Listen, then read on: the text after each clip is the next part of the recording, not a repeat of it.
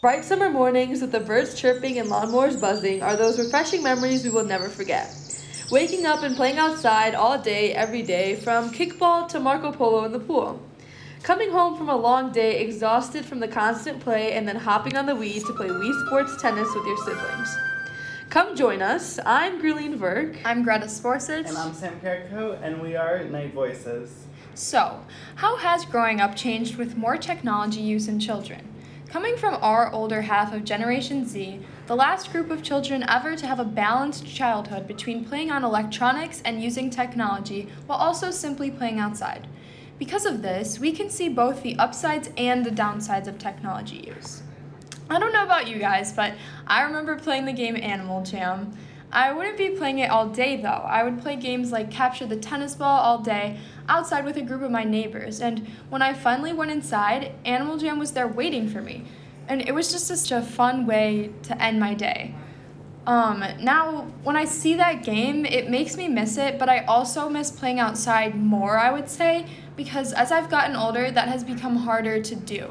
No, I definitely agree. When I was younger, I would love playing outside with my friends and siblings. We would play outside all day at the park, going on the swings, jumping off the slides, everything. Sometimes we would even go to the wave pool, and that was definitely my favorite.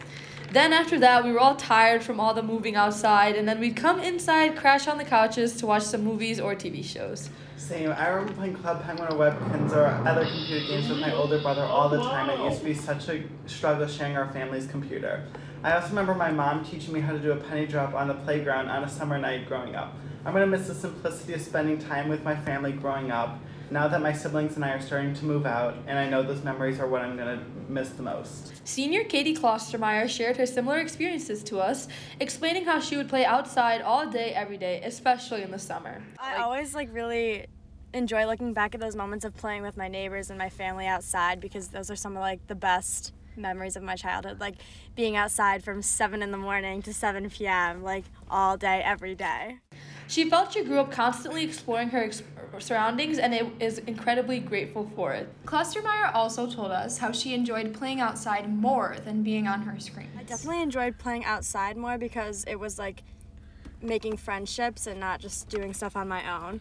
So um, there was this one family across the street from me. They had four kids, and it was basically like we were all just siblings together. Like kind of sad though when you think about it, because kids today don't get to grow up with these amazing memories because they are so sucked into their electronics.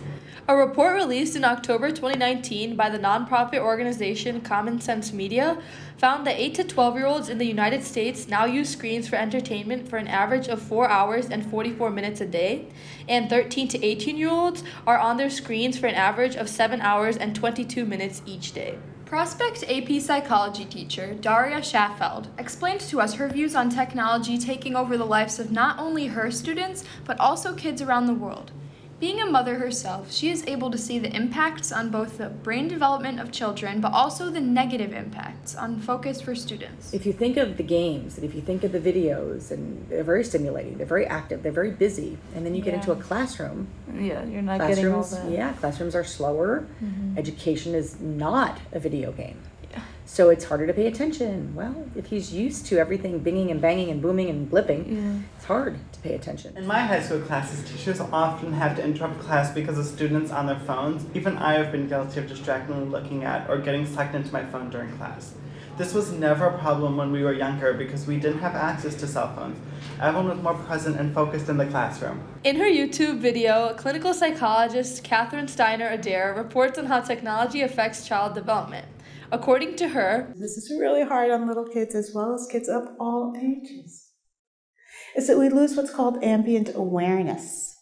We lose track of where we are in space and who we are with. In light of this issue regarding technology, Schaffeld has tried hard to maintain the balance between technology use and real world learning in her classes. I've tried very hard to balance the the interests that students have and I have in technology with making sure that they're not a distraction. So to me, it really is. It's a it's a part of classroom management from a teaching standpoint, and it hasn't been a problem because it's always just been something that I've evolved with as it slowly um, beca- they became available. I feel also explains that there are so many positive impacts that technology has but everything must come in balance, explaining her rules with her own nine year old son, Logan. It's like striking a balance. You know, I wouldn't serve Logan McDonald's every night for dinner, but he's allowed to have McDonald's every now and then. Technological impacts go beyond just focus. Our social and conversational abilities are also impacted. Sheffield spoke with us on how her pediatrician advised no technology use for her son and other children before the age of two years old, as it affects them negatively in the long run. To add on to this, Steiner Adair talks about how in this generation of kids, the more they use technology, the more we see declines in their conversational capabilities, empathy, and ability to read social cues. Because of this higher access to technology that is around today, kids now have more screen time than any generation ever before them. This comes with the need to be cautious and aware of the detriments that will come along with too much technology at such a young age. We all remember having a healthy relationship with technology and the real world as kids. I mean, I remember playing a lot of Club Penguin as a kid, but it was different because it was more of a hobby and I did it on the side, but it's not as addicting as phones are nowadays. Obviously, the development of technology is something we are very appreciative of, as it is currently a huge part of our daily lives. And there are positives to it as well, but we must recognize and combat the negatives that come along with it by limiting our time. Sheffield explained her take on this as well. So that's why, to me, it's an important piece of my teaching style, and it's an important piece of my parenting because I want them to be used healthy. I want them to be an addition to our lives, our being school and home life, as opposed to a detriment. Thank you for coming with us through this trip down memory lane as we reminisce on our childhoods but look at the differences in technology growing up and the negative impacts that is impacting future generations of kids. This is Greta Sporsich. Sam Carrico. And Gurleen Verk reporting for Night Voices.